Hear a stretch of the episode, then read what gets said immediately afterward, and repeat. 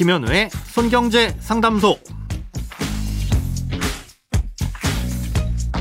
새는 돈 맞고 숨은 돈 찾아드립니다. 손경제 상담소 김현우입니다. 저축, 보험, 대출, 연금, 투자까지 돈에 관련된 고민이라면 무엇이든 맡겨주세요. 오직 당신만을 위한 맞춤 상담. 먼저 오늘 사연 만나봅니다.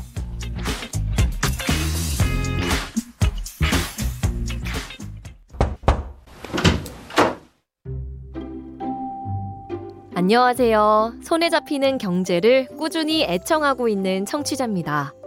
은퇴가 얼마 남지 않아 은퇴 후엔 채권과 예금에 돈을 넣어놓고 나오는 이자로 생활비에 보태려고 하는데 건강보험료가 걱정입니다. 건강보험 지역가입자가 되면 재산에도 건강보험료를 산정한다고 들었는데 금융자산은 건강보험료 산정할 때 어디까지 포함되나요? 똑같은 금융 자산이라도 어떤 금융 상품에 넣어 놓는지에 따라서 기준이 달라지는지도 궁금합니다. 시원한 답변 부탁드립니다. 금융 자산에 대해서는 이 소득세법에 따라 산정되는 이자와 배당 소득에 해당되면 보험료를 부과합니다. 그렇다고 모든 이자와 배당 소득에 건보료를 부과하는 건 아니고요. 아, 연간 이자와 배당 소득의 합계 금액이 천만 원을 넘어가면 그때 건강보험료가 부과됩니다. 단 천만 원을 초과한 부분에 대해서만 부과되는 게 아니라 전체 금액에 부과된다는 점을 유의하셔야 합니다. 예를 들어 1년간 이자와 배당 소득이 천만 원일 때까지는 건강보험료에 영향이 전혀 없는데요. 만약 만 원이 초과돼서 천일만 원이 되면 이 전체 금액에 대해 건보료가 산정됩니다. 이렇게 되면 대략 월 10만 원 정도의 보험료가 추가로 부과되는데요. 음, 그러니까 연간 수령액이 천만 원을 넘지 않도록 잘 신경을 쓰셔야 되겠죠.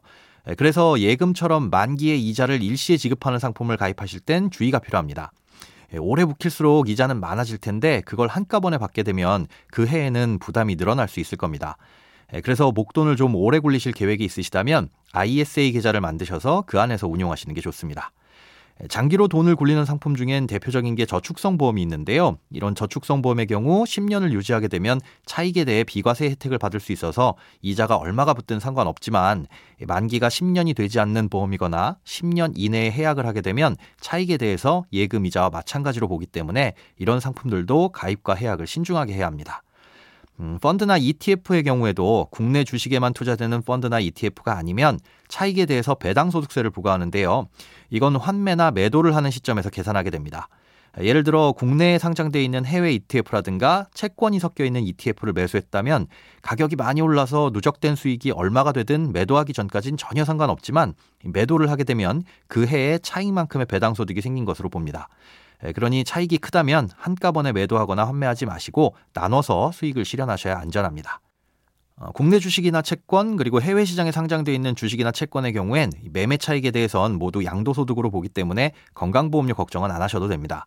예, 그러니 해외와 관련된 ETF는 국내 시장에 상장된 것보다 해외 시장에 상장되어 있는 ETF를 직접 투자하시는 게 매매 차익으로 인한 건보료 걱정은 덜 수 있습니다.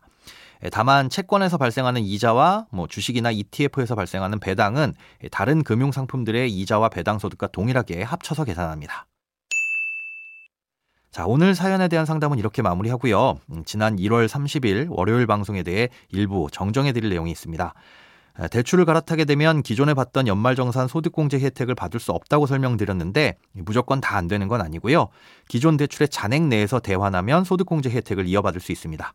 즉 대출을 늘리지 않고 새로 대출을 받는 금융기관에서 기존 금융기관의 대출 잔액을 직접 상환하고 15년 이상의 상환 기간을 충족하는 경우엔 소득공제를 그대로 받으실 수 있습니다. 네, 혼란을 드려 죄송하고요. 앞으로는 더욱 세세한 부분까지 주의를 기울이도록 하겠습니다. 또 관련 내용을 보내주신 박혜정님 외 여러분께도 감사드립니다. 크고 작은 돈 걱정 혼자 끙끙 앓지 마시고 imbc.com 손경제상담소 홈페이지에 사연 남겨주세요. 검색창에 손경제상담소를 검색하시면 쉽게 들어오실 수 있습니다. 여러분의 통장이 활짝 웃는 그날까지 1대1 맞춤 상담은 계속됩니다. 돈 모으는 습관 손경제상담소 다음 주에도 새는 돈 맞고 숨은 돈 찾아드릴게요.